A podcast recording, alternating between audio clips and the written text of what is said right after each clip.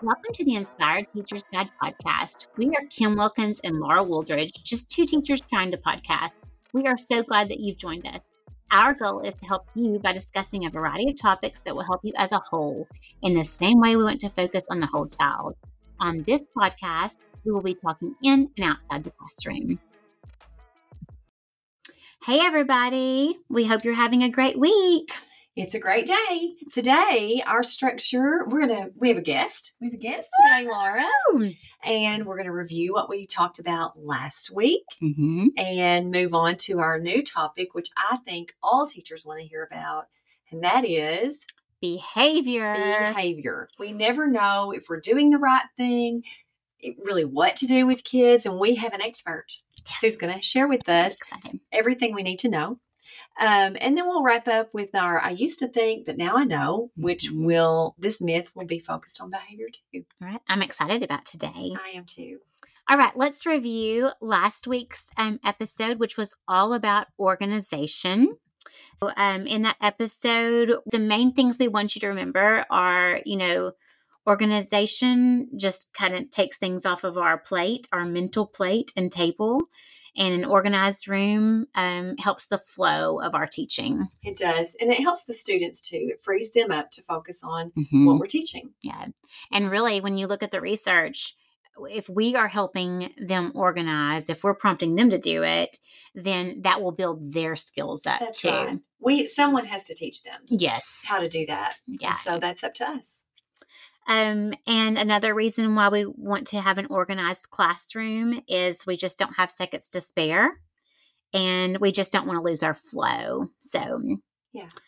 All right. We have a great guest today, and I think I will do a drum roll just so our guest today is Angie Branch. Angie Branch. Welcome, Angie. I've known you since you were a little girl. Yay. I know. This is cool because I have known Angie since we were little girls. We all went to church together. We did. Y'all were little girls. Yeah. We did. All three connected. Yeah. Yeah. I can remember jumping on the bed with you, Angie, when we were little. Oh, yeah. Yeah. Lots of things going on. So, Angie, we'll introduce you now a little more later, but do you have an organization tip or trick that you'd like to share with us? What I do is I'm very, on Sundays, I have to sit down and just old school plan out my week. I don't use a calendar or anything. I use notebook, which I think is hilarious, but that's what works for me. And I write every single thing down of what's going on throughout the week, just like a calendar. But then I take that and plan my grocery meals around what we have going on. So is it going to be a quick meal that night? Is it going to be a harder one, something that takes a little bit longer. And if I do not do that, it messes my entire week up. So that is the one thing. It's simple and nothing crazy, but I have to have that done before I start my week. And it makes the flow of my week go so much better at home and at school, because I'm not at school worrying about where I've got to get someone or what I'm feeding them or anything like that. And so we do that. And then we also have 4 kids. One of them is in college, so she hasn't been here this last year, but I've gotten to where I let my boys each choose one meal that they want me to make at night. And then they each get 2 snacks for the week, and they each choose a drink for the week. So it kind of helps me not have to use a lot of brain power. And we all kind of work together to get that done. And then our week is planned, and everybody knows what we're having for dinner. Everybody knows what's coming up the week. And so that's what works for us to keep us a little bit more organized around here. Oh, I love that you're activating some choice. And I mean, that's great, Angie. I will say last year we did this great thing where I just did it with Jason, my husband, and Riley, which again, she wasn't home this past school year, but on Sundays, I would send both of them like a Google Doc, and it was kind of like a planning thing where we chose our must-dos. What do we need to get done on Sunday before we go back to school and work on Monday? And so we had like 3 must-dos, and then we would have 5 goals for the week. So I'm looking at Jason's, one of his old ones right now, and it was like spackle holes in Crew's closet, you know, like little things that he just needed to look at that doc so that he'd be like, okay, that's on my list of things to do. And then we would list 10 things we were grateful for that week. And so I asked them to do it every Sunday so that they would kind of look back on their week and think about what they were grateful for that week. And then they gave themselves, or we gave ourselves, 2 affirmations, things we were good at. And it just kind of, I don't know, it just, I got that somewhere. I don't know, probably Instagram or something, but I kind of created my own doc and sent that out. And it was just kind of like this whole planning thing that just helped us have a more smooth week. So. And gave you a chance to reflect too. So you could reflect on, you know, how things are going. Yeah. And I love that. It's a great idea. Yeah. Yeah. So just a reminder, listeners, that all the products that we shared last week, if you haven't had a chance to listen, we encourage you to do that because you'll get to hear how we use the products. But those are linked on the show notes from last week. All right, let's get into today, our behavior. So this is a topic that we can dip our toes in over and over and over, and that we will on this podcast in different ways. We know that it's a big concern for teachers, and we're going to kick off studying behavior in a great way.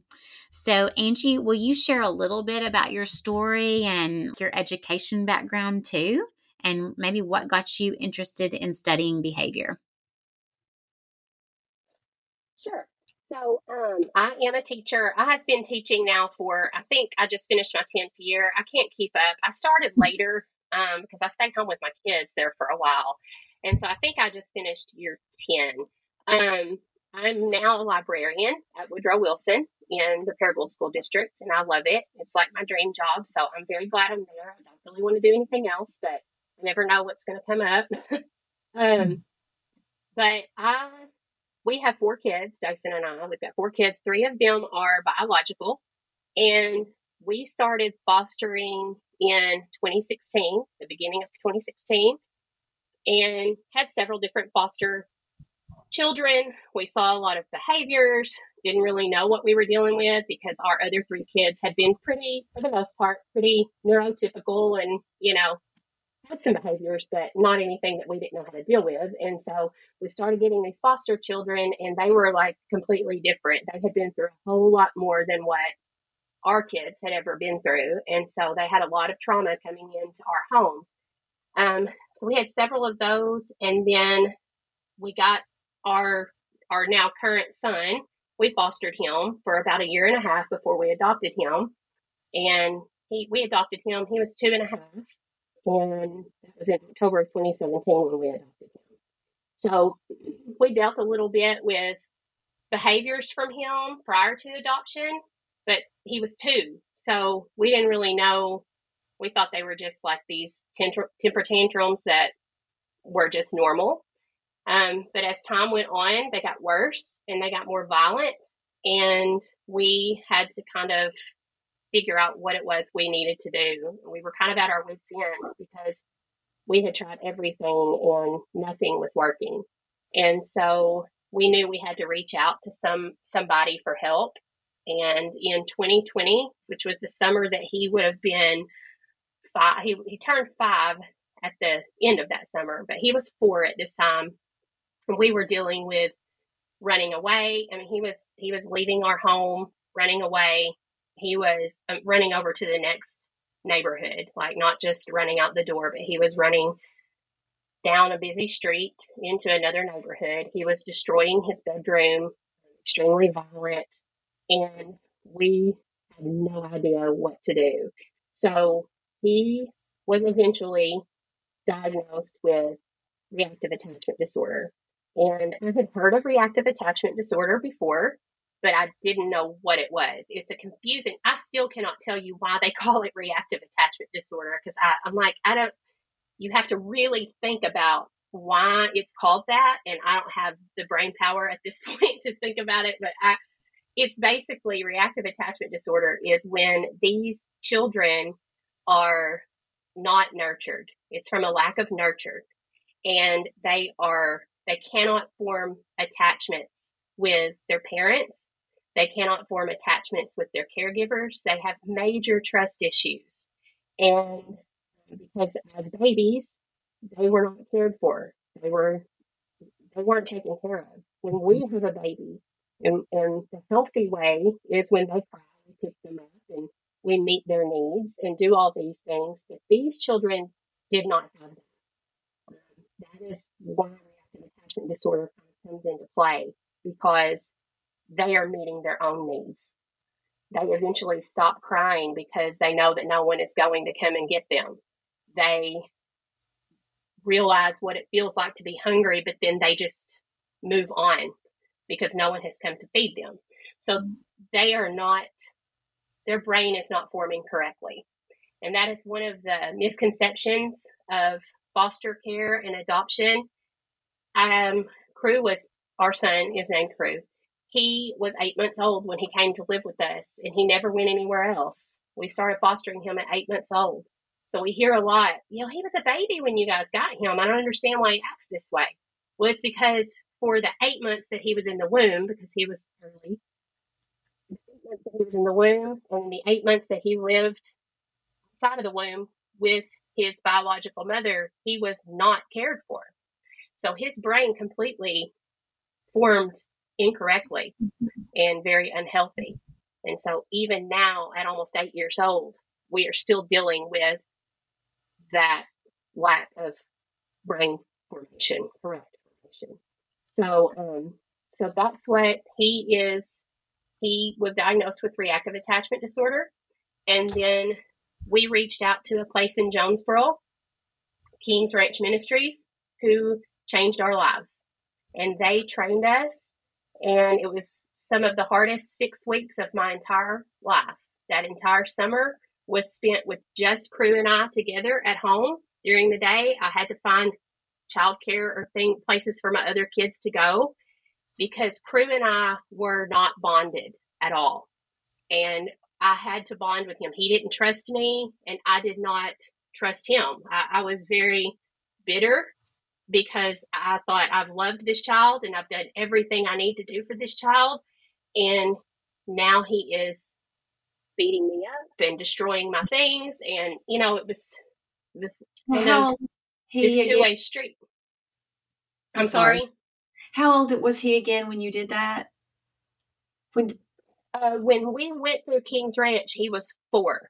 Okay. So, no, I'm sorry. Yes, 4. I'm sorry. It was 2020. So yeah, right when COVID kind of schools shut down and everything, it was that summer, and he was 4 years old. So, we had gone a long time of not bonding. I was guilty of kind of handing him over to Jason to take care of, because I was kind of bent. I didn't know what else to do. Mm-hmm. So we had to really retrain ourselves to learn that, like, I needed to step in and bond with this child, or things were going to be even worse. So, and I didn't say this earlier, but when we started fostering him, we got him he was placed with us on a Sunday night, and like around 6 or 7, and I bathed him and put him to bed. And the next morning I took him to daycare and dropped him off at another strange place. So less than 12 hours later, this child, this baby who has come to us, I'm already pushing him off on someone else. And I did that for years, because that's what, I had to go to work the next day. So mm-hmm.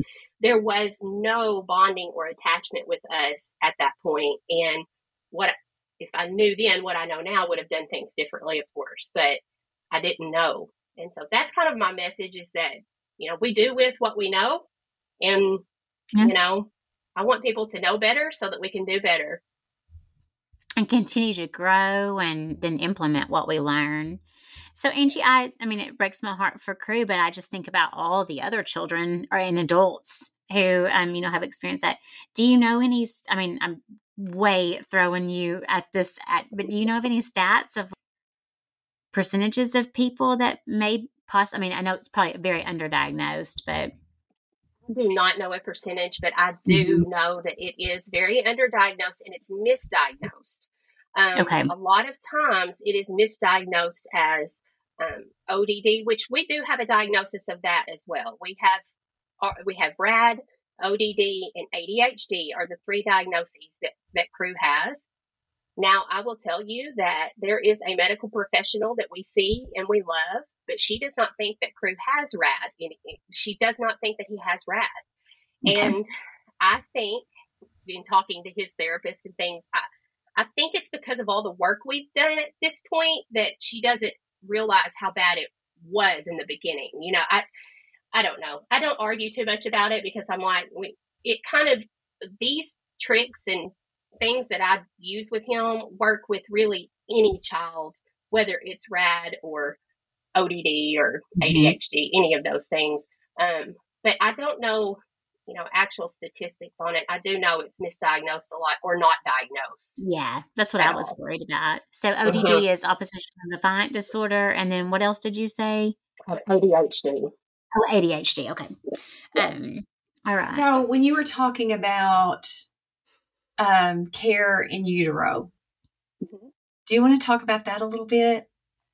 I try not to talk about Crew's specific story.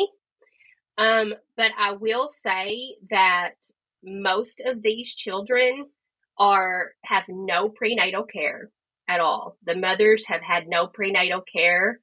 A lot of times drugs and alcohol is involved, and that just further complicates things. Yeah. And so it is extremely important that we're looking at what happened to them in utero too, because even these newborn babies who are coming to us in foster care, I have friends who have babies that came to them from the hospital, newborn, and it's 3 or 4 or 5 years later, and they are having the exact same issues, and some of them have the same diagnoses.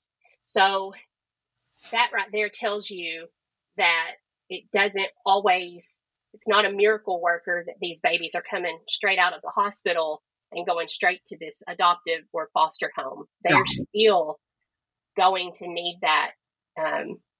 Those parents need that knowledge of what has been going on in utero so that they can take it from there and really kind of reverse it, I feel like, because I would think, I'm not an expert in that department by any means, but I would think that if I had a newborn come to me now, I would know so many different things to do. I would not let them cry anything out. You know, I would do constant skin to skin, you know, all of that, those things that we as biological mothers do with our biological children. You need to start doing that with these babies. Even if you're a foster parent and you know that you're just fostering this child is going to reunite with their family, which is always the goal, might I say, with foster care. Want to throw that in, that it is the goal of foster care to reunify these families. And so that's just a PSA. If you're a foster parent, make sure that you're not going straight to, oh, I'm adopting this baby. Your goal is to get them back to their families, because we do want those families together. But even if I was a foster parent, knowing that that child was going to go back to their family, still use those attachment techniques, because you're training that child to know how to attach to people and have relationships with them. That's interesting. Yeah. And I think it's a great thing that you brought up, because, you know, like you were saying, you were a busy mom. You had 3 kids. And I know, you know, I've got 3 boys, and when that 3rd one came along, it's just a lot. And we may end up, you know, putting them in the little bouncy seat or whatever, just out of convenience, really. And so maybe we need to remember, you know, it is such hard work, but that probably every touch and every cuddle can build up to make a difference. Yes, absolutely. So, I believe that with everything. Okay, Angie, so you have had such in-depth experiences, which led you to research and learn. And so what can you share with us or with teachers and parents, that like this transfer of what you learned to the classroom and to even but parenting, I guess I should say? So what we learned in King's Ranch, I actually took a year off of work after we went through this training. So I went back after taking a year off, and I was floored at how much I had changed in the classroom and how my mind had changed about things, and how it was like I had put these glasses on, and all of a sudden I saw these kids in a completely different way. And every single behavior that they showed, I would be like, oh, well, that's because this just happened. And it was crazy how my mind just completely turned around, and I was just a different teacher, just a different person altogether. And it all just came so natural to me because I had been using these in my home for the last, at this point, I would say 9 months, So the first thing that I highly recommend is that every relationship with our students has to be built on them trusting us. So they have to know that we are cheering them on, that we are interested in who they are. Mm-hmm. And that's hard because we have classrooms full of kids, 25 or 30 kids, and it's hard to do that with every child, but just getting to know them and showing them that they can trust you. You are their safe person, because these kids, I can tell you, my son operates off of fear and anxiety 100% of the time. Mm-hmm. And I can almost pinpoint every single behavior that he displays. And when I go back to the beginning, it's because he was having some kind of anxious thought, or he was scared of something, or he was embarrassed. And so when we start getting to know our students and know that, okay, that embarrasses them when we call them out and they don't know the answer, so I'm going to work around that. Or they are scared of something has happened that they are fearful of, and so we're not even going to mention that it's going to storm today. Like those types of things where you're just kind of going ahead of them and preparing an easier path for them. And I call that being proactive versus being reactive. So I think a lot of times in the classroom, what we're doing is we're reacting to all of these behaviors instead of us going before and being proactive to try to prevent some of these behaviors from happening. Because there are a lot of things that we can prevent that would keep those students from having those behaviors in the first place. So I share a story about a few weeks ago with my own son. I was dropping one of my other boys off at football practice, and I stopped at Sonic to get him, the football player, a drink. Well, he left the drink in my vehicle. And so I came home. A couple hours later, I go back to get him. I noticed when I put Crew in the back seat that Sonic cup was still there. And I knew that I should have thrown it away because I know Crew. Like, I know him. I know what he's going to do. He's going to mess with the Sonic cup. But I didn't. I didn't throw the Sonic cup away. I just left it there. We were in a hurry. I picked the other child up. We're sitting in the parking lot waiting on him to come out. And Crew all of a sudden gets really quiet. And I turn around, and he has punctured that Sonic cup with a windshield wiper. That's another story. But Sprite is spilling all over my truck and into the cup holders. And I knew then that's an example of being proactive. It's a simple example. It's something kind of silly. But had I removed that temptation from him when I knew I saw it, and had I removed it, honestly, had my other son thrown it away like he should have, it would not have been there. But instead, then we dealt with Crew feeling like I was angry with him. I didn't handle it my best. The best way to do something like that would have been like, hey, Crew, it's okay. It's not a big deal. And like assure him that everything's okay. It's really not a big deal if this is spilling. I didn't handle it that way. It wasn't ugly to him, but I just was a little more frustrated sounding in my voice, and he knew that. And so then we started in with crying and fit throwing and all of that, all because I, the adult in the situation, did not prevent that from happening. I was not proactive in removing the sonic cup. I was not proactive in using my tone of voice the right way to let him know that I wasn't upset with him.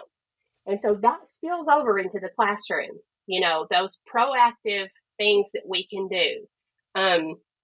Making sure that our tone of voice is friendly, making sure that our facial expressions are friendly. If a child does something that they know they shouldn't have done, they already know they shouldn't have done it. So then you as the adult, or we as the adults, can kind of be a little more calm in our demeanor. Mm-hmm. And then you take away that fear of that child. You know, now they're not afraid of their teacher anymore. They trust you, and they know that you're there for them, you're cheering them on, and you guys are going to work through that together. And so those are, I don't know if I gave enough information about that, but just being proactive, pushing those obstacles out of the way for those kids who need them. And then I say all the time, sometimes you have to give them something to work through, like, and we're working with that with crew right now, because right now I go through feeling like I'm just like pushing every single bush out of the way, you know, like, okay, no, you know, I'm putting out fires before he even gets there, so that we don't have to deal with the repercussions of what happens if something doesn't go right.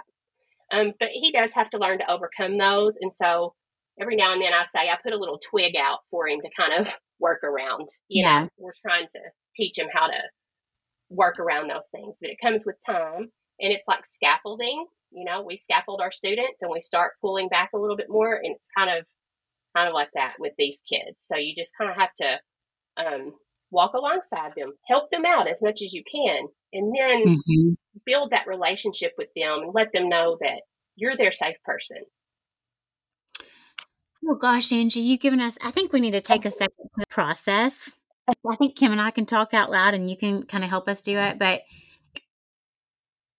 it all goes back to relationships, that foundational piece. And that does not matter if we're teaching junior high kids or, you know, I just finished teaching college kids, and the relationship was tremendous. It was huge.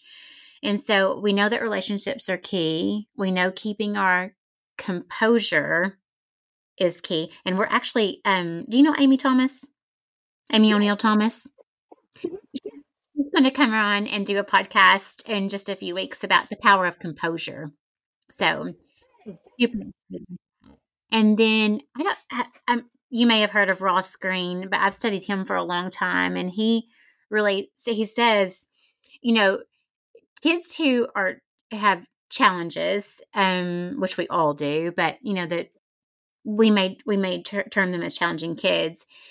It's not like a surprise that they're acting, that they respond, but pretty much they're pretty predictable in their behaviors. You know, every once in a while you might have a surprise, but when we really think about it, we know what trips them up. I think, I love your analogy about the path, by the way. So you said preparing an easier path for them, and you're going to remove the trees, push every bush out, but every now and then they need a twig because they need a know how to step over it, and then we're walking that path with them. And I love that. That is a great analogy. Okay. The other thing was, we always talk about knowing our students. And I don't think as a teacher that I need to know Crew's whole story, right? I don't have to know, like you said, you don't like to share. No, you don't need to. And as his teacher, I don't need to know all of that, but I do need to know some things about him. So if I'm Crew's teacher next year, what do I need to know as his teacher in order to make his path easier? Okay, so that's a great question, because you're right. You don't have to know every single thing, but it is important that, number one, you listen to the parent. Well, not number one necessarily, but listen to the parent, because these parents know their kids better than we do. So I know a lot of times as a classroom teacher, I would have parents come in and they would go on and on about their child and all of these things that I was listening to them, but I wasn't processing it at open house, you know. So just a letter of some sort would be sufficient as far as a parent letting the teacher know, these are the things that he does. Bullet points, not a big long paragraph that the teacher needs to read or anything of that nature, but just bullet points of, hey, if you notice that he is not doing his work, here are some strategies we use at home. So that's the parent side of it, okay? The teacher side, you need to know what he's capable of, okay? You need to make sure that you don't need to know his history.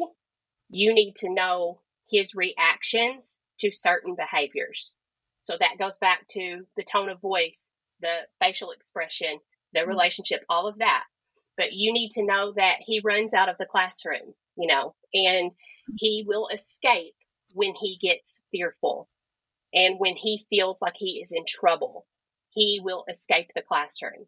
So you need to know that as a teacher, and you need to start thinking about how can I arrange my room so that he can't get out the door quickly? Where should my desk be? Where should his desk be? You know, again, preventing some of those things from happening. But you need to know what to look for. And most of these kids are this way, from what I've found. You can start seeing how they're starting to shut down.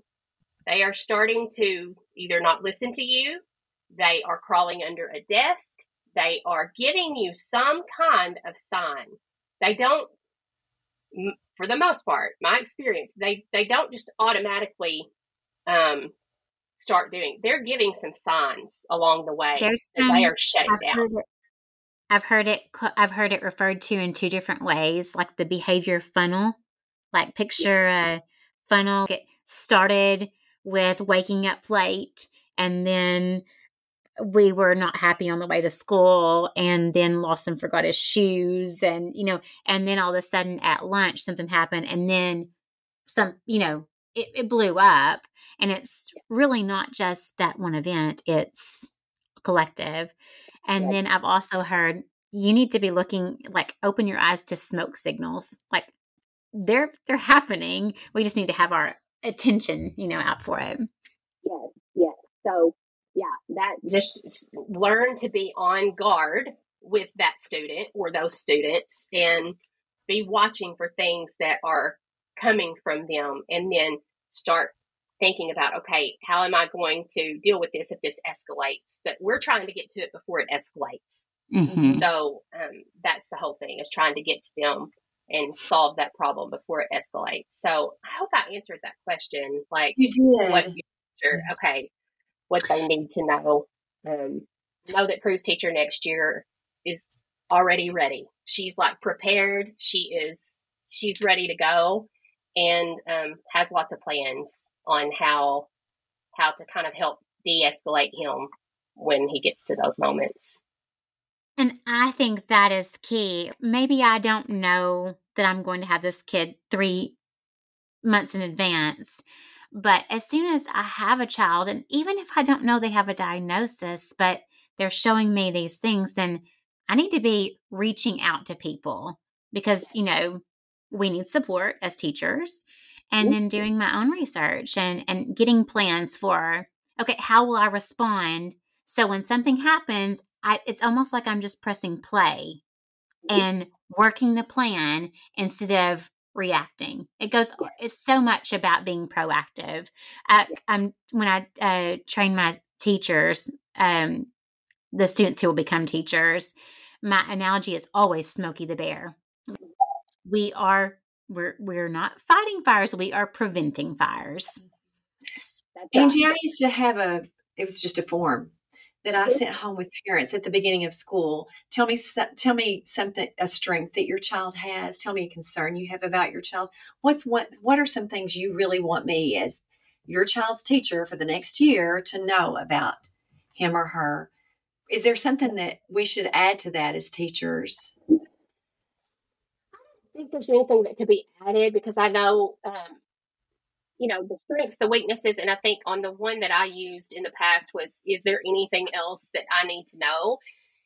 Here's the thing I think that needs to happen on those forms. I think they're great, but I think the teacher needs to really read them and really read them. And I say that because there were years that I would send those out and the first day of school would start and those papers are coming back in and they stayed on my desk for weeks before I ever would be like, okay, I've got to go through these. And by that point, I've already really learned the child.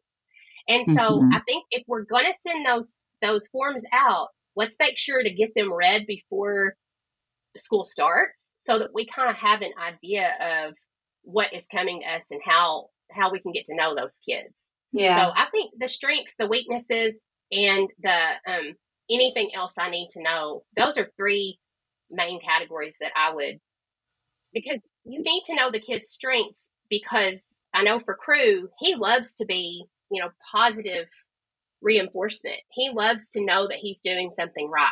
And so if that's a huge thing for a child, then we as teachers really need to build on that from the very beginning, and give them, because that's going to help our relationship with them. Mm-hmm. I think that's us as adults too. I mean, so much of when I'm teaching my students, I'm like, this is not kid behavior. This is human behavior. Yes. So I'm just thinking about that form. We could put it on a Google form and send it out on Dojo or Remind or whatever, and then look at whose is missing, and then we could send a paper form. Yeah, that's a good idea. Me as a high school teacher, if I had access to my college kids' parents, I probably would have sent that form home if I could have. But, that is, so many of these things we think of as just elementary. But I always challenge people to think, is it brain friendly? Is it good practice? Or am I just being elementary? And typically the answer is I'm being brain friendly or it's good practice. And what happens, I think, if junior high and high school teachers are not knowledgeable about these things, they're bigger bodies. It could be even worse. Yes, because it does. And then you get into puberty and things like that, which we obviously haven't gotten to that point yet, but we are preparing. Like Jason and I are already preparing as parents as to what may happen when puberty hits and when the older, when he is older. And so when you talk about those junior high and high school teachers dealing with these kids at an older level like that, we've got to be prepared and kind of study up on that stuff. And also piggybacking on what you said about, human behavior, I catch myself, I'm all the time saying, well, he's just really anxious or he's really fearful. And that's why he's acting this way right now. I do the same thing. When I am anxious about something, I am as mean as a snake. I can say the worst things. And then when I calm down, I'm like, why did I say that? I have to. And so we tend to expect these little bitty kids to fix all of this behavior, but we can't even fix ours half the time. I think that is one of the things, like we have to have a mindset change with us as teachers, as adults. I shouldn't say just as teachers, as adults, we've got to start thinking, what, we're all dealing with this, and we've just got to learn how to process these things and realize that it's not just the little ones; it's us too that are over. We can get overstimulated, and when we think about how we feel when we're overstimulated, then we can start sympathizing and empathizing with the younger ones. Mm-hmm. I think we as adults, it's the same thing as happening, but we've just found more socially appropriate ways to demonstrate our behaviors. So, something happens at home. I'm not down on the floor kicking and screaming. I am, I'm just spouting off rude or going into silent mode, but really I'm reacting the same way. Mm-hmm. So yeah, I'm still deeply traumatized by something I said to a woman at a shower in 1987. I still haven't gotten over it because of my dad. I just couldn't test it. I think about it. It's horrible. Okay, listeners, I just want to do a side note. If you are a school leader or on your leadership team, Conscious Discipline has a new online program called Adult First Mindset, and I did it this spring, and it was fantastic, PD. Fantastic. And it was really talking about how it starts with us. And we have to regulate our state before I can even go in and help little Kim regulate her state. Because two boiling pots don't do so hot together. So I think that would be some power. And that's like a self-paced professional development. Or I'm sure you could have them come in if you've got PD funds. But it was fantastic. Okay, so not every parent's like you, Angie. I mean, I'd take your baby because I'd get you as a mama. You know, that's great when you have a mom and a dad who know what's going on. They're working hard to raise this precious baby that God's given them. But let's talk about other behavior. Like, are there general behaviors that we can be aware of in the classroom for kids who haven't, there's no diagnosis, that these kids aren't getting any counseling, the parents don't know what to do, or they don't even realize there's a problem, really. That's just the world they live in, and it's just become so routine for them. So what are some things that we can look for as teachers that we can start to reach out to professionals to get help for kids and maybe help for families? Okay. Yeah. So, and that does happen, you know, unfortunately, more often than not, we're getting students who don't have the parents who know what to do. They are either they know that there's a problem, but they don't know how to deal with it, or they are just oblivious to what is going on. So us as teachers, I'm going to share just a little bit about,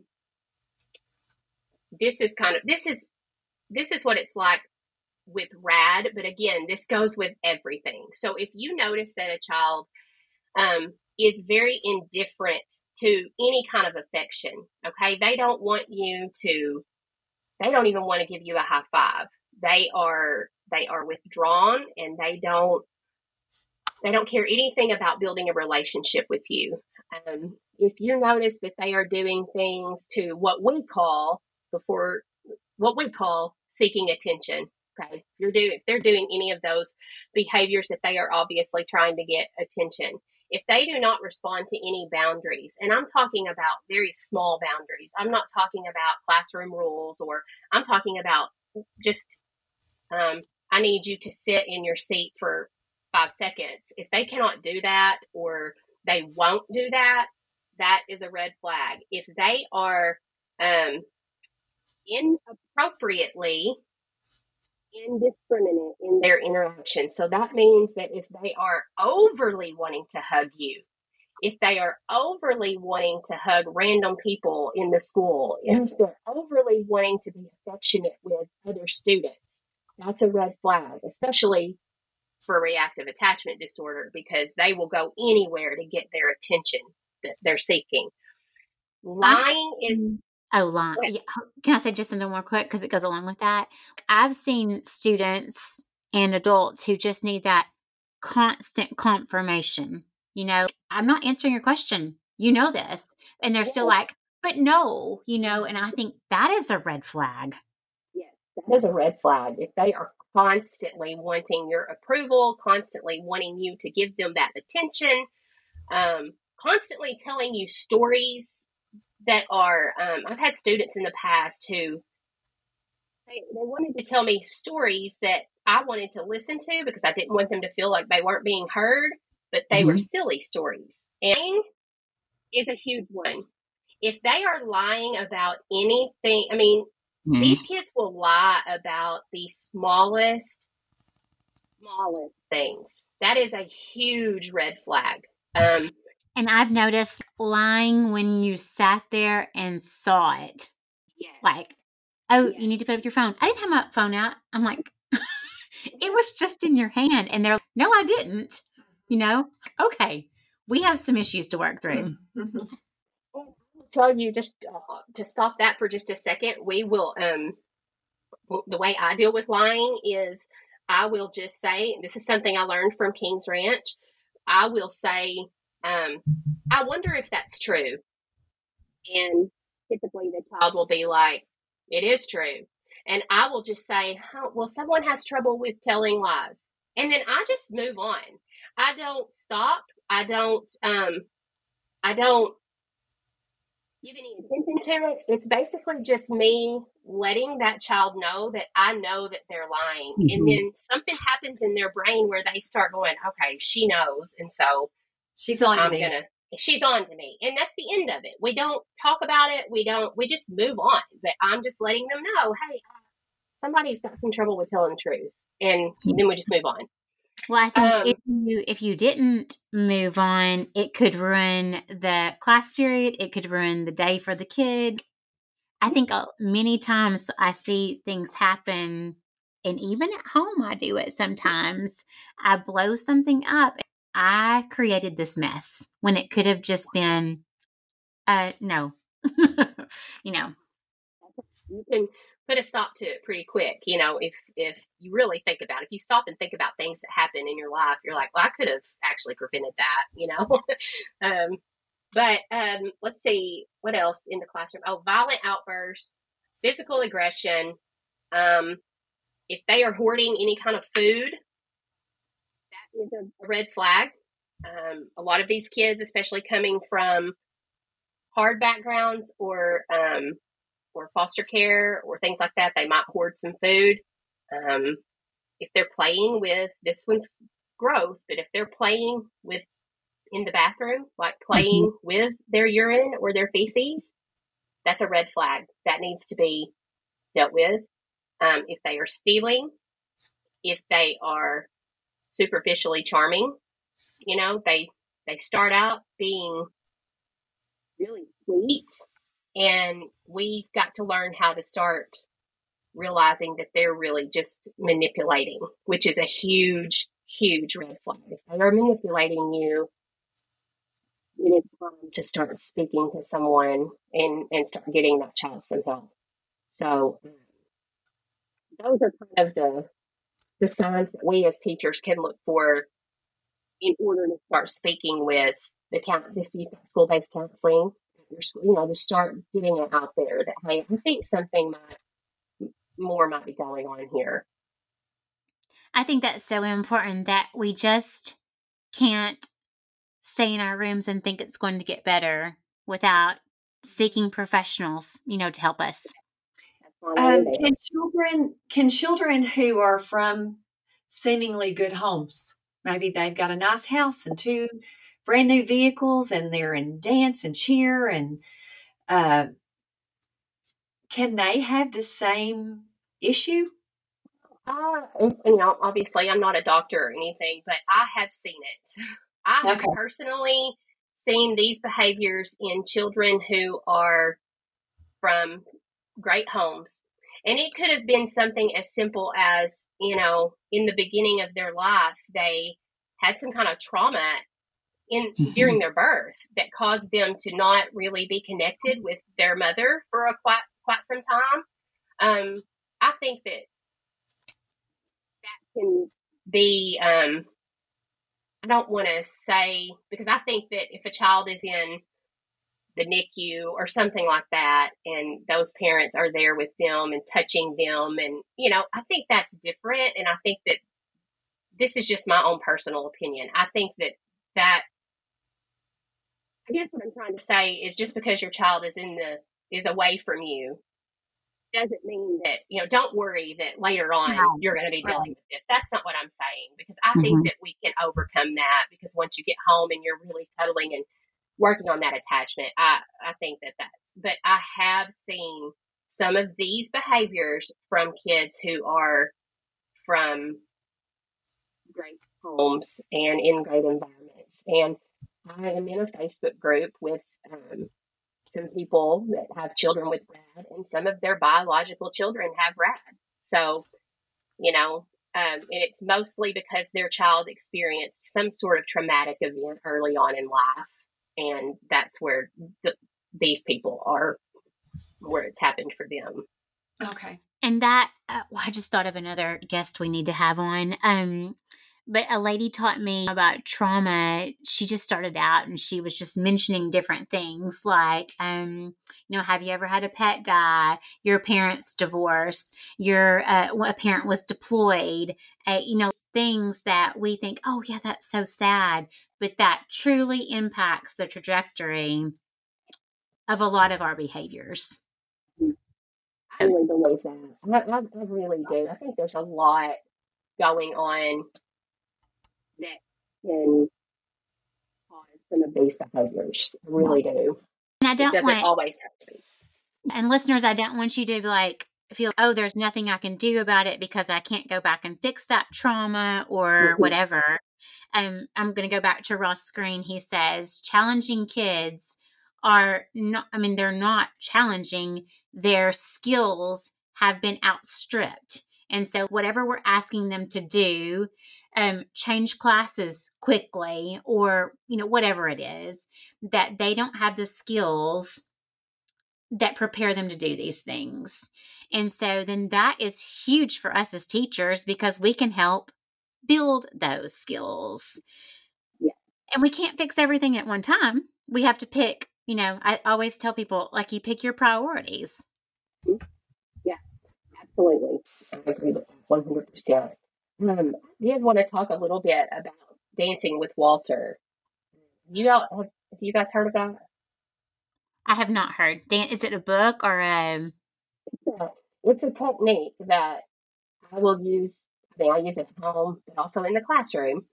And it's an acronym, Walter. Okay. And every letter stands for something that you as an adult don't do. In order, as far as engaging with these children when they are at their peak level of dysregulation.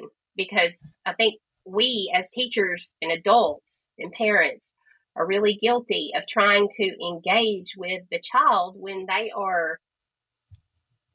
losing their mind and we're trying to talk to them. And we've got to learn to start letting them calm down first, and then we can talk about what happened. But Walter is an acronym, so I learned this again. This is a King's Ranch thing. I think it may not be just King's Ranch, but that's where we learned it. The W stands for warnings. So there are no warnings, in our home. Crew knows what is expected of him, and I don't warn him about what's going to happen if he doesn't do it, if that makes sense. So he knows that if he does not do what I ask him to do, then there will be some type of consequence, whether it be a natural consequence or something that, he has to take a time out for a second. There's no warnings. We do not argue with him. So the A in Walter is for argue. So don't argue with these students. I have seen, I've seen it happen many times, and I've probably done it many times, where we want to argue with them because we want to let them know that we are right, and so we don't argue. The A can also mean anger, don't get angry with them, but we learned it as argue. L is lecture. Don't lecture them while they are... They're not listening. If you're trying to lecture them about what they're doing wrong, they're not listening to that in that moment. The T is for threats, so don't threaten them. Don't make threats. The E is for explanations, so don't give an explanation as far as we're better at this at home than I am at school, really.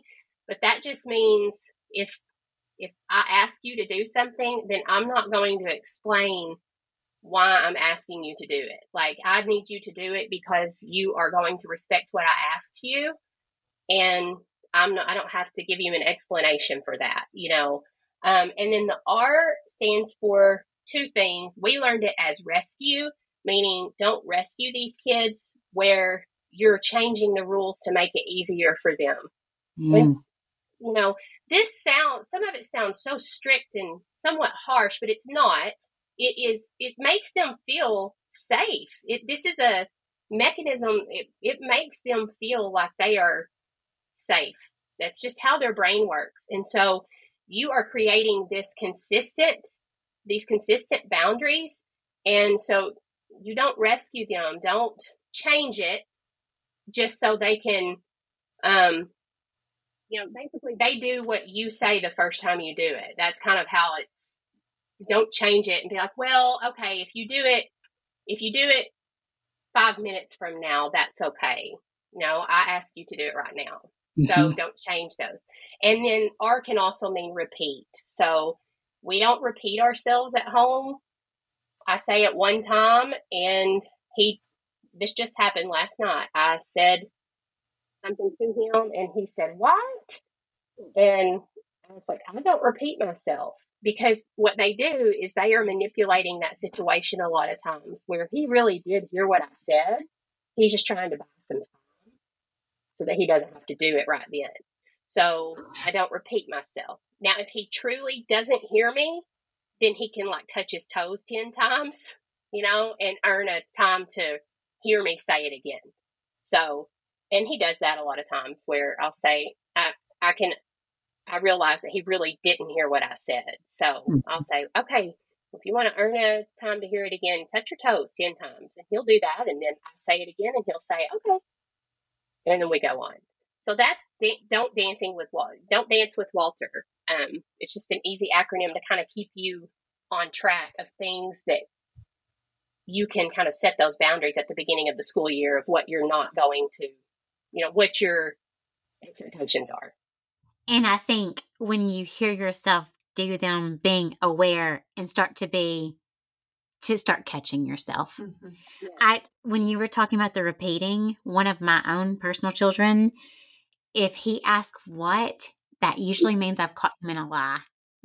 I know what you're doing. Yes, no, exactly. It's like a key. It's giving him time to get a better story together. Oh no, sir. I love this. Dance with Walter. Don't Dance with Walter. I need to go back and raise my children again. Okay, so Auntie, I have been really thinking about something, and your warning thing, going with the threat, because I'll say, if you don't do this, whatever, and I'm posing it as a warning, but really it's a threat. Yeah. I am trying to catch myself in that. And I would even do it in the teacher, I'd be like, if you don't get this assignment in, etc., no, you're right. They knew the expectation. So I can remind them of the expectation if I want to, but I don't have to threaten them with the expectation. And often as parents, those threats are empty. Oh, absolutely. If you don't pick up your toys and we're not going to the park, they know you're going to the park because you want to get out of the house. Exactly. Yes. Yes. They're smart. Yes. And they are so smart. I'll wait here until you quit talking, because we're not going to lunch until, and they're like, that's your lunchtime, sister. We're going to lunch. Yeah. True. Yes. So, and that's where it's adult first mindset. We have to be able to regulate our emotions. So. Oh, I can't. Your episode, Amy's episode, are going to go beautiful together. Good. I've learned so much from you today. Me too. I love Walter. That's a tool that maybe we should put on a chart, secret chart on our desk. And I can see a little Walter guy dancing. And no, Walter. That's right. Yes, you learned that. I don't guess you. You didn't talk to him about it, right? No, I didn't talk to him about it. We just started it, and it took some time. Mm-hmm. And I still have to say to my husband on not a regular occasion, but often, I have to say, you're dancing with Walter. And he'll be like, you're right. I am dancing with Walter. And so it really became, we didn't talk about it with crew, we just started doing it, and it took a little time to get consistent with it. And now it is our, I mean, that's just how we do it with all of our kids. I mean, it works with every child. It's, you know, but we learned it because of crew. But yeah, we didn't tell him about it. We just started doing it, and we started changing the way our minds thought. I'm so excited that this podcast is coming out before the school year starts for many. Yes. For some are starting early, but you know, we can start trying to attack this in ourselves. And then when they meet us, this new batch of students, you know, they'll just never know that we weren't like this ever before. I know.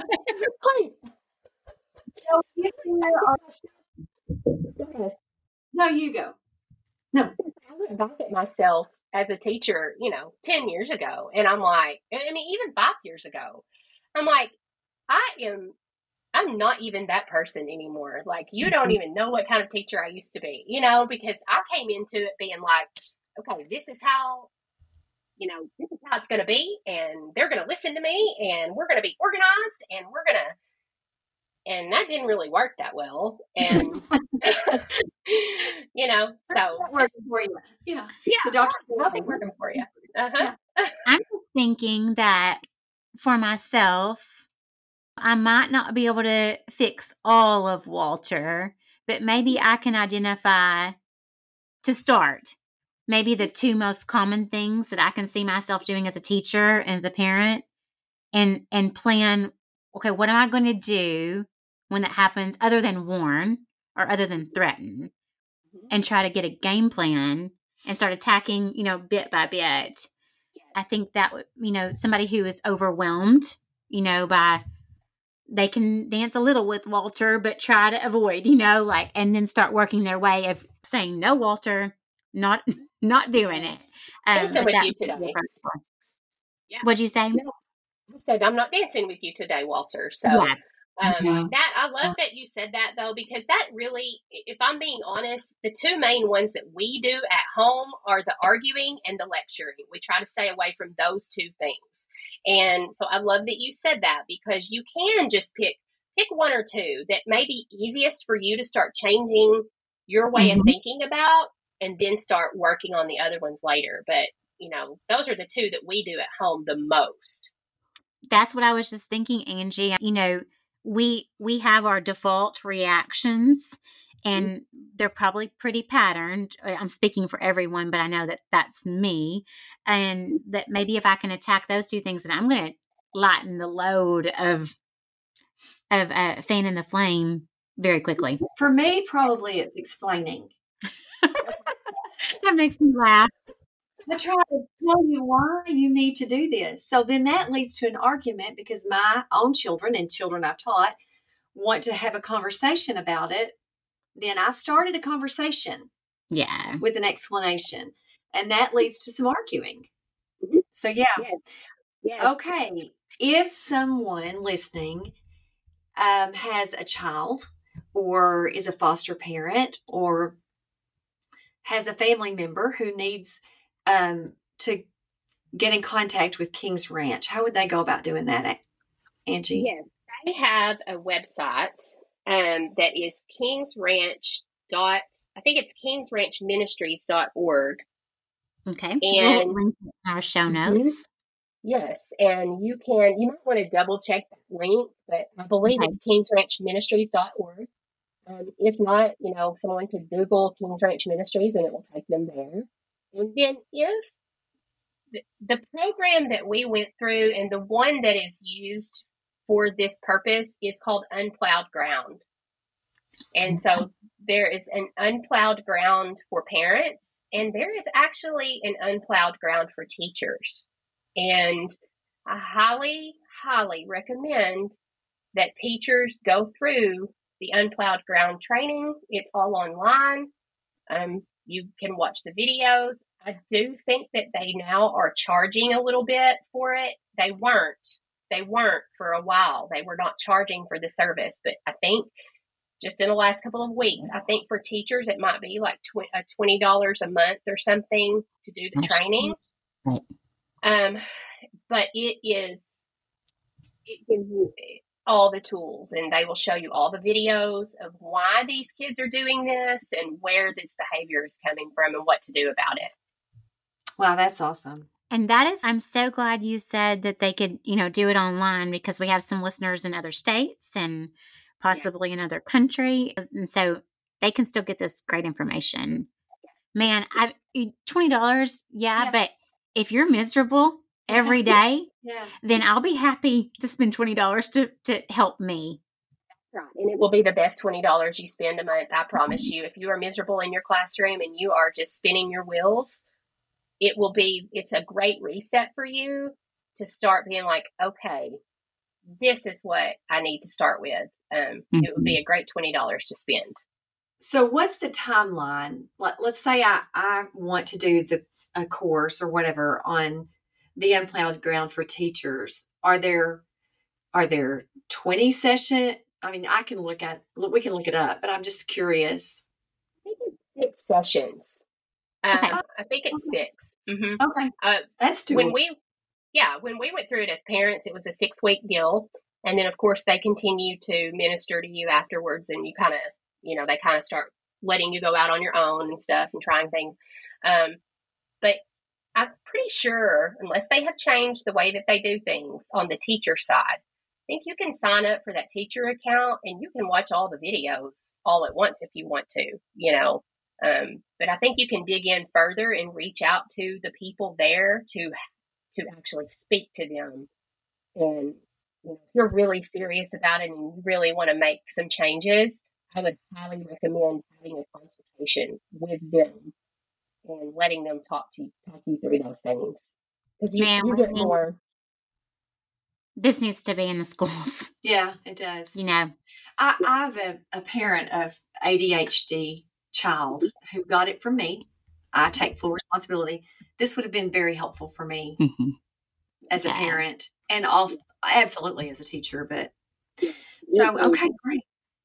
Oh, I had one thing to say and I cannot remember it. I should have written it down. Oh, well, I'll try to think of it later. Okay, so we're going to attack the myth that I used to think, but now I know. So I think everybody has a good clue of the answer now. But let's say that I'm teaching 6th grade and I've got this student and I'm talking to Kim at lunch and I'm like, oh my gosh, he is just doing this to press my buttons. And then I turn to you. Oh, and by the way, I've got this girl and she's just doing this to whatever. And I want us to stop and think, there might be more.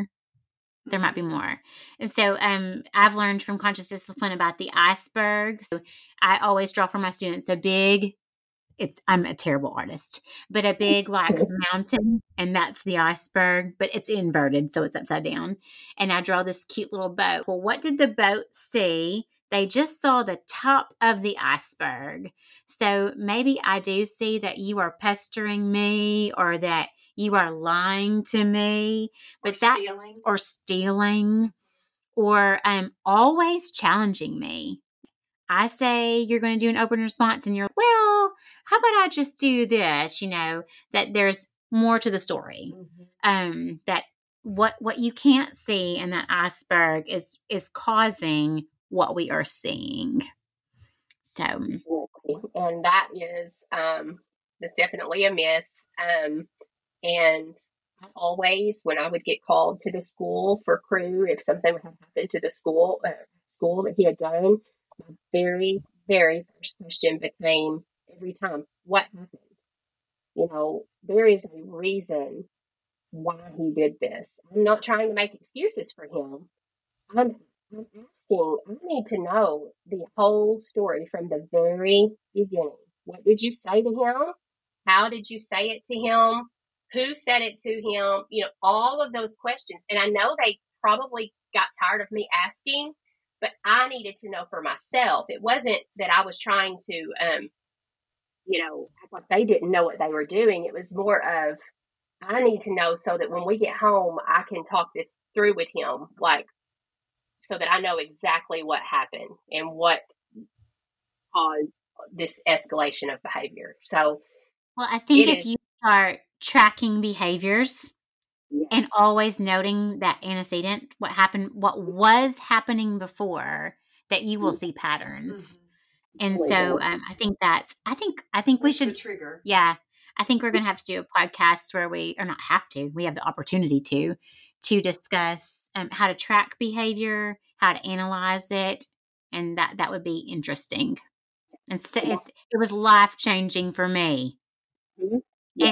And I did not learn that till I was teaching college students. Mm-hmm. And you talk about this girl was analyzing some behavior and really attacking it. And I got bang for my buck out of it, you know?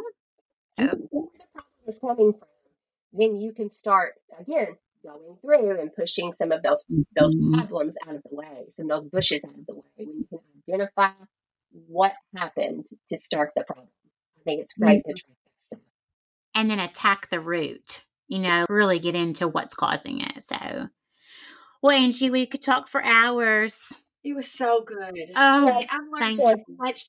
I hope our listeners have. Yeah. I know they have, actually. I know they'll get a lot out of this. Because I've got pages of notes over here. Laura kept saying, you're moving your pencil. They can hear you. And I had to do all the notes. Oh, man. Well, I'm glad that you guys asked me to do this because, I say all the time, Crew is going to be the child that changes the world because he's got a mother that is a loudmouth. And so, you know. That's just, it wasn't a plan. That's right. And so you are Crew's advocate, and so many of our students don't have an advocate. And so we as teachers can become that advocate. Absolutely, yes. We have got to start advocating for our students in our classroom. Yeah. Yes. Okay. Would you come back on sometime? Please. Yes. I'm thinking, I have lots of ideas, so we'll talk later, but. Okay, thank you so much for joining us. All right, listeners, we would love for you to share this podcast with a friend. We appreciate you listening. Our next episode is going to be a Q&A back to school style. That's exciting. So you can submit your questions and Kim and I will problem solve with you and we'll share them with the world and maybe you can learn from other people's questions too. So we're super excited about that. So we'll be putting a post out on Facebook and Instagram and you can just share your questions there. So as always, we hope that today has helped you in some way. Our goal in this podcast is to at least help one teacher, help one student, one day, one time. Thank you so much for listening and have a wonderful day.